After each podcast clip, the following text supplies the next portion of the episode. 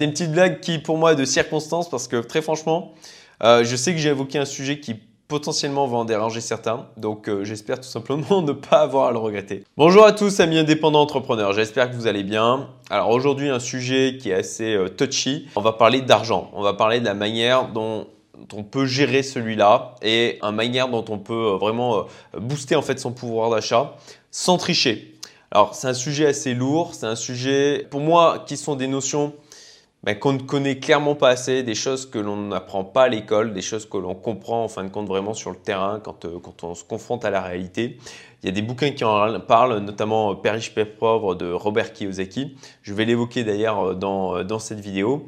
Mais voilà, sois bien attentif jusqu'au bout parce que si tu comprends ce que j'explique dans cette vidéo, ça peut vraiment changer ta vie. Je pèse mes mots, vraiment changer ta vie. Donc, on attaque. Déjà, première chose, on sait que le poids des impôts est lourd en France. On a une dépense publique record qui représente 56,5% du PIB. Et ça, c'est pas moi qui le dis, ça sort de l'INSEE. Vous avez le lien en description si jamais vous avez euh, besoin d'aller voir de votre côté. C'est le niveau le plus élevé au monde. Vous savez quel est l'impôt le plus important? L'impôt sur le revenu? Non, non, c'est la TVA. Et là, même chose, lien en dessous dans la description. Ça représente 44,9% des recettes fiscales de l'État. C'est titanesque. Et c'est l'impôt le plus injuste qui existe parce qu'il n'est absolument pas indexé sur les revenus, mais sur les dépenses. Et concrètement, qui sont ceux qui dépensent le plus proportionnellement à leurs revenus?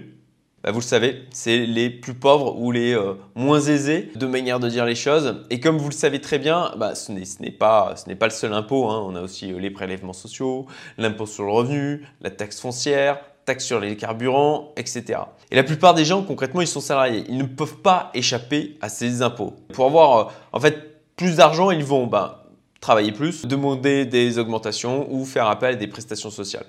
Et ils font ça parce que ils ne savent pas qu'il y a d'autres solutions en fait qui existent. Euh, le vrai problème en fait, c'est qu'ils se font ponctionner un maximum. C'est ça, c'est vraiment un truc essentiel à comprendre, c'est qu'ils se font ponctionner un maximum avant même de pouvoir dépenser leur argent.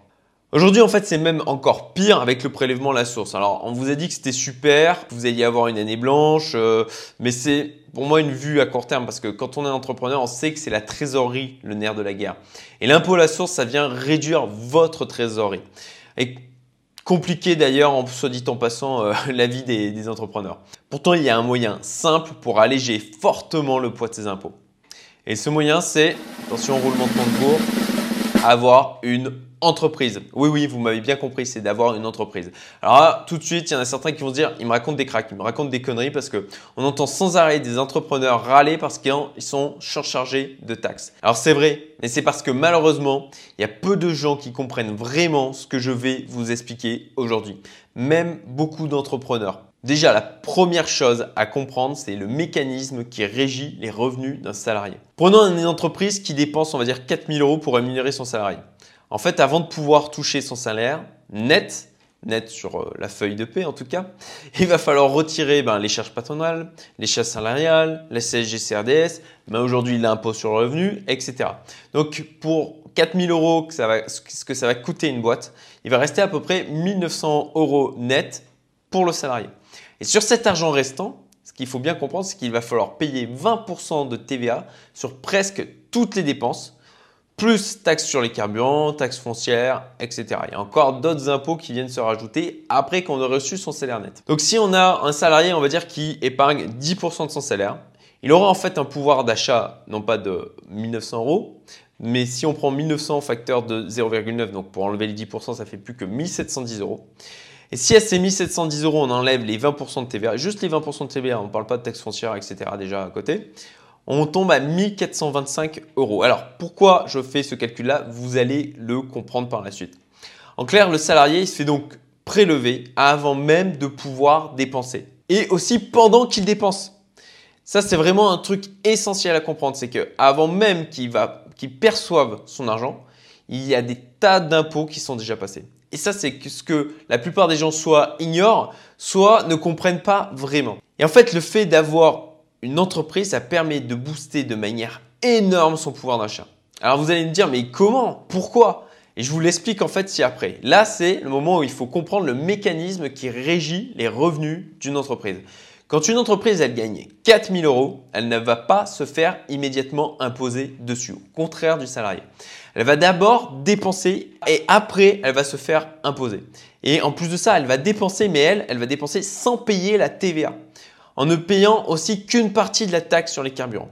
Et puis, si jamais il reste de l'argent, elle va se faire imposer sur les bénéfices qui vont être dégagés.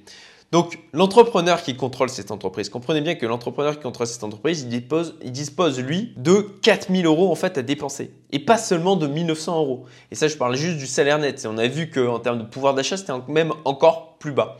Et en plus, sur ces 4000 euros, il ne va pas payer la TVA. C'est pour ça qu'il était essentiel tout à l'heure de faire ce calcul, d'enlever les 20% de TVA. Pour vraiment, on a, si je remonte à mes chiffres de tout à l'heure, on a 1425 euros, ok, d'un côté, et on a 4000 de l'autre, ok en comparant, en retirant en fin de compte le, facteur de la TVA. Donc vous commencez à, saisir en fait là où je veux en venir, le pouvoir que ça donne d'avoir une entreprise. Et là, ok, vous me dites, oui, mais ce n'est pas son argent, c'est celui de son entreprise.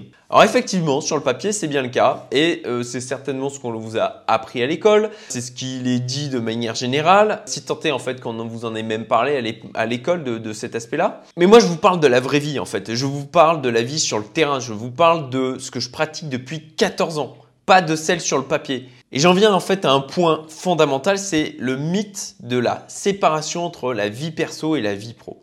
La plupart des gens, ils tiennent absolument à garder une séparation. C'est à mon sens une erreur que font aussi la plupart d'ailleurs des entrepreneurs.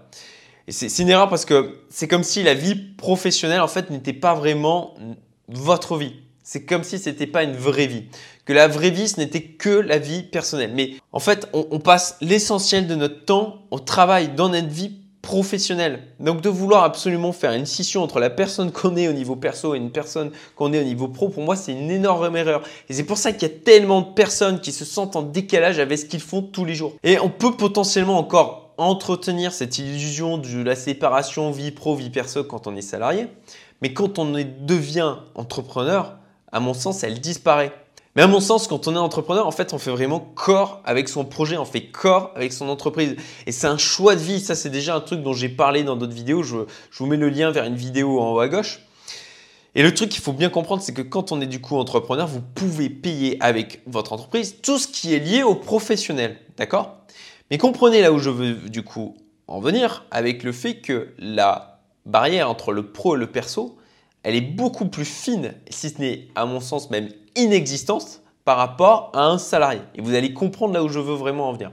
Donc tout en restant dans le cadre de la loi, au niveau des dépenses professionnelles, vous pouvez faire passer sur la société ben, des restaurants, hôtels, Airbnb, billets de train, avions, véhicules, location de lieux, matériel informatique, mobilier, etc. Et pour ma part, ce que j'ai décidé de faire quand je me suis lancé en tant qu'entrepreneur, en tant qu'indépendant à l'époque, puis ensuite entrepreneur. J'ai décidé vraiment d'embrasser pleinement la disparition en fait de cette séparation euh, vie perso vie pro. Je travaille avec des amis, qui soient euh, d'ailleurs salariés, fournisseurs, partenaires ou même clients. Je travaille quotidiennement avec mon épouse. Je possède les, les, différents locaux de mon entreprise. Je les procède à mon nom propre ou via, là aussi, via des SCI. J'ai un bâtiment qui est dédié à une de mes activités sur le terrain de mon domicile. Et concrètement, c'est le fait de faire ces choix-là, moi, ça me donne un pouvoir d'achat qui est démultiplié. Parce que du coup, logiquement, comme j'allie l'utile à l'agréable, on va dire, euh, ben, toutes mes dépenses qui concernent le pro, ben, elles concernent aussi des aspects de ma vie personnelle. Alors je ne dis pas que c'est la totalité, bien entendu, encore une fois, il faut faire ça correctement, mais vu que je, vais bah, pouvoir avoir des déj d'affaires avec des amis, je vais pouvoir manger avec des clients qui sont aussi mes amis, je vais euh, pouvoir avoir des déj d'affaires avec des fournisseurs, je vais avoir des déplacements qui vont être potentiellement avec mon épouse, ou ben, on va en profiter pour voir des clients et euh, ben, parfois aussi visiter tout simplement. Eh ben, ça, ça me procure un pouvoir d'achat qui est démultiplié. Et, je peux vous dire que presque tous les grands entrepreneurs que je connais ont la même philosophie. Ils font vraiment corps avec leur projet d'entreprise.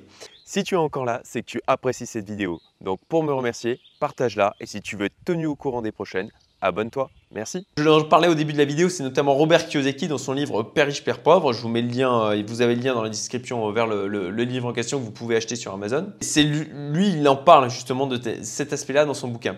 Et, vous pouvez faire ça tout en restant bien entendu dans la légalité, en vérifiant, moi c'est ce que j'ai fait, en vérifiant avec mes experts comptables que tout ce que je faisais est cohérent. Je peux faire passer sur le compte du coût de ma société beaucoup de mes dépenses. Ces dépenses sont bien entendu liées aussi à du professionnel. Mais un salarié, ces dépenses-là, il va les payer aussi. Et comme je vous l'ai expliqué juste avant, moi, mon pouvoir d'achat est bien plus important à somme égale dépensée par l'entreprise que pour un salarié. Alors je sais que ça va vous paraître peut-être même délirant pour certains qui, ne le font pas ou certains qui sont salariés aujourd'hui, mais voilà des exemples réels de ce que je peux faire passer au niveau pro. Ben, véhicule, alors en partie bien entendu, carburant, téléphone, ordinateur, iPad, vidéoprojecteur, une partie des intérêts d'emprunt de mon domicile, parce que ça aussi c'est un truc que quand on a une partie de sa entreprise à son domicile, ça c'est un truc qu'on ne sait pas, mais qu'on peut déduire en fait en termes de charge au prorata de la surface que l'on loue, une partie des intérêts d'emprunt de, de, son habitation. Ça aussi, un salarié ne peut pas faire ça. De la même manière, les frais d'agence et de notaire à l'achat de mon domicile, j'ai pu en déduire une partie. Ça, c'est assez monstrueux, vous imaginez bien, en termes, de, déduction. Certains aménagements aussi qui peuvent être considérés comme communs au niveau de mon domicile, plus bah, tout ce que j'ai évoqué avant, hôtel, restaurant, etc. Et donc, toutes ces dépenses que je fais, c'est avant de payer quoi que ce soit comme impôt. Et plutôt que d'investir aujourd'hui même uniquement en perso, ben j'investis directement en professionnel parce que je dispose forcément de plus d'argent pour le faire au niveau pro qu'au niveau perso. Parce que si je me sors tout cet argent au niveau perso, ben je vais me faire taxer dessus, tout simplement. Donc j'évite de le faire. Et ça me donne un levier d'enrichissement encore plus important parce que ça fait des sommes encore plus importantes que si je le faisais uniquement au niveau perso. Alors là, ce que je viens de vous expliquer, c'est des notions que vous aurez peut-être encore du mal à comprendre et c'est normal. Il faut le temps que, de l'intégrer à votre esprit. Certains d'entre vous vont réagir en vous disant bah non, c'est pas possible, c'est des conneries, euh, forcément il magouille, etc. Pas du tout. Je fais les choses correctement. Je me suis déjà fait contrôler. Je me suis, je suis sorti clean de mes contrôles. Donc toujours faire les choses d'une manière cohérente et de manière justifiée, tout simplement. Et ça, ben, euh, il faut le faire en bonne intelligence de votre côté et puis vous faire entourer correctement du côté de ben, avocat ou expert comptable. Là, ce que je viens de vous expliquer, ben, ce sont des notions qui sont complètement étrangères à la plupart des gens. Et si, si vous n'aviez pas conscience de ça, ça va certainement encore vous paraître bizarre ou voilà, ça, ça, va, ça va quelque chose qui va vous déranger parce que effectivement, effectivement, le pouvoir d'achat que ça donne, c'est juste énorme. Et, là aussi, il y a beaucoup d'entrepreneurs qui n'utilisent pas ce levier parce qu'ils ont encore des barrières mentales de quand ils étaient salariés ou de, toute l'éducation qu'on a pu recevoir qui, euh, les empêche d'avancer par rapport à ça et de bah, d'en profiter tout simplement. Et, justement, il y en a peut-être certains qui se disent que c'est dégueulasse, que c'est injuste, que je suis qu'un sale profiteur potentiellement. Mais si ça vous va, ben déjà de rester comme vous êtes actuellement, ben grand bien vous fasse, hein, restez comme ça. Mais pour ma part, je considère que ben, c'est des règles qui existent, qui sont disponibles, tout simplement. C'est des règles du jeu qu'on a à notre disposition et qu'il faut juste les lire et les utiliser. Et c'est là encore une fois une chose que dit Robert Kiyosaki dans son livre, c'est ce qui différencie le riche et le pauvre, tout simplement. Le riche, il apprend, et il utilise les dispositifs, les règles à sa disposition. Pour moi, en fait, ceux qui peuvent potentiellement s'indigner de ce que je vous ai expliqué aujourd'hui, bah, c'est comme ces gens qui jouent à un jeu de société sans en connaître les règles, parce qu'ils ont eu la flemme en fin de compte de les lire, et qui ensuite sont énervés quand un autre gagne la partie. Voilà, ça peut paraître un peu dur, mais euh, pour moi, c'est juste une question euh, d'effort et de se pencher sur le truc. Euh, plutôt qu'aller euh, regarder Colanta à la télé, de se frapper des séries sur Netflix, Amazon Prime ou quoi, ben, plongez-vous un peu dans les règles du jeu et vous en sortirez mieux dans, dans, niveau financier, en tout cas dans votre vie. Et je pense que l'adage aujourd'hui, le savoir, c'est le pouvoir. Vous le comprenez d'autant mieux. Pour ma part, c'est quand je suis devenu entrepreneur que j'ai commencé vraiment à comprendre ce que ça voulait dire. Donc si ça vous intéresse de creuser le sujet, je dévoile en détail ce que je fais au sein de ma communauté Youmento. Donc vous pouvez postuler pour nous rejoindre, il y a le lien dans la description comme toujours. Et enfin, euh, comme les dernières vidéos, comme on vit des moments qui ne sont pas forcément drôles en ce moment, je finis par une petite blague pour vous donner le sourire. À la ferme, le cheval est malade. Le vétérinaire dit au paysan, je lui injecte un remède, si dans trois jours il n'est pas remis, il faudra l'abattre. Le cochon, qui a tout entendu, dit au cheval Lève-toi Mais le cheval est trop fatigué. Le deuxième jour, le cochon dit Lève-toi vite Le troisième jour, le cochon dit Lève-toi, sinon ils vont t'abattre. Alors, dans un dernier effort, le cheval se lève. Heureux, le paysan dit Faut fêter ça On tue le cochon Morale il faut toujours s'occuper de ses affaires et surtout fermer sa gueule. voilà, c'était une petite blague qui, pour moi, est de circonstance parce que très franchement, euh, je sais que j'ai évoqué un sujet qui potentiellement va en déranger certains. Donc euh, j'espère tout simplement ne pas avoir à le regretter. Voilà, j'espère que cette vidéo vous a plu, que je vous ai appris quelque chose et que surtout vous allez vous mettre à l'appliquer. Et je vous dis à très bientôt.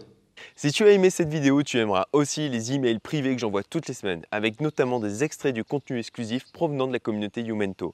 Le lien est en description, abonne-toi, à très vite